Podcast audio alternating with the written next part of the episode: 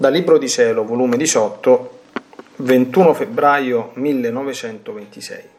Ogni manifestazione sulla divina volontà è un parto di essa e come ogni atto fatto in essa è acqua che forma per ingrandire il mare della volontà eterna intorno all'anima. Mi sentivo tutta immersa nel santo volere divino. Un'area celeste e divina mi circondava ed una luce inaccessibile mi faceva presenti come in atto tutti gli atti del volere supremo, i quali trovando in me lo stesso volere mi davano il loro bacio e il loro amore, ed io gli ridavo il mio bacio ed imprimevo il mio ti amo in ogni atto dell'eterno volere. Mi sembrava che tutti volevano essere riconosciuti da me per avere il mio ricambio, accordo perfetto e scambievole possesso. Ora, mentre mi trovavo in questo stato, il mio dolce Gesù è uscito da dentro il mio interno e con le sue mani divine mi legava in quella luce, in modo che nulla più vedevo che Gesù, la sua volontà e tutto ciò che essa faceva.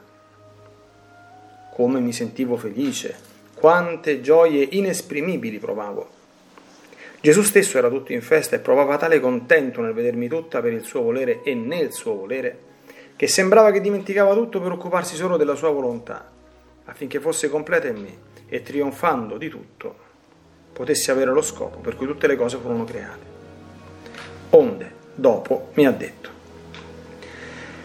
Figlia mia, piccola neonata della mia volontà, tu devi sapere che chi è nata nella mia volontà può essere anche madre, cordare alla luce molti figli al mio supremo volere. Per essere madre è necessario avere materia sufficiente nell'interno per poter formare con il suo sangue, con la sua carne e con gli alimenti continui il parto che si vuole dare alla luce. Se non c'è il germe in materia sufficiente, è inutile sperare di essere madre.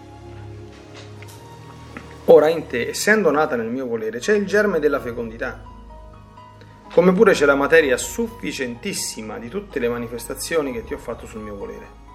Ogni conoscenza che ti ho dato si può dire che può dare alla luce un figlio alla mia volontà.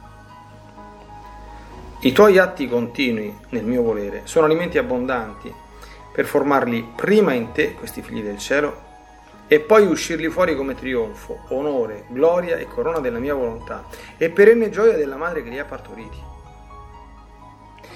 Vedi dunque che significa una manifestazione di più, è un parto di più che fa la mia volontà. È una vita divina che esce a bene delle creature. È un debilitare le forze dell'umana volontà per costituirvi la fortezza della volontà divina.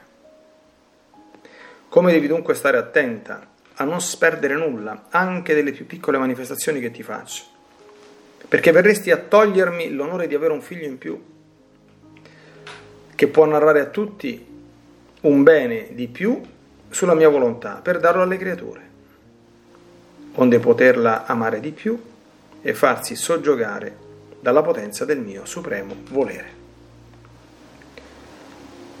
Onde non so come mi sentivo il solito timore che potessi uscire minimamente dalla Santissima Volontà, ed il mio sempre amabile Gesù è ritornato di nuovo e tutto amore mi ha detto, figlia mia, perché temi? Senti, quando tu ti affanni e ti affliggi per paura di uscire dal mio volere, io me la rido e me ne faccio una burla di te, perché so che è tanta l'acqua del mare della mia volontà che ti circonda, che non troveresti i confini per uscirne. Dovunque vorresti volgere il passo, a destra o a sinistra, avanti o dietro, cammineresti sì, ma sempre nell'acqua del mare della mia volontà. E quest'acqua l'hai formata tu stessa, coi tanti atti che hai fatto in essa. Perché essendo la mia volontà interminabile, facendo i tuoi atti in essa, veniva a formare intorno a te un mare da cui non puoi uscire sicché ogni atto che fai viene a formare nuova acqua per allargare maggiormente il mare della suprema volontà dentro e fuori di te. I tuoi stessi timori di uscire dall'origine donde sei nata sono ondate che formi, che agitandoti ti sprofondano di più nell'abisso del mare del mio volere. Perciò io non ti faccio nessun rimprovero, perché so dove vai e come stai, e piuttosto chiamo la tua attenzione a vivere in pace nel mio volere Oppure ti faccio una sorpresa, col dirti altre cose più sorprendenti sull'eterno volere, in modo che sorpresa dimentichi tutto anche i tuoi timori, e con pace navighi il mare della mia volontà, ed io, divino nocchiero, mi diletto di guidare colei che vive ed è tutta per il nostro supremo volere. Sia tutto a gloria di Dio e a confusione mia, che sono la più misera delle creature. Deo gratias.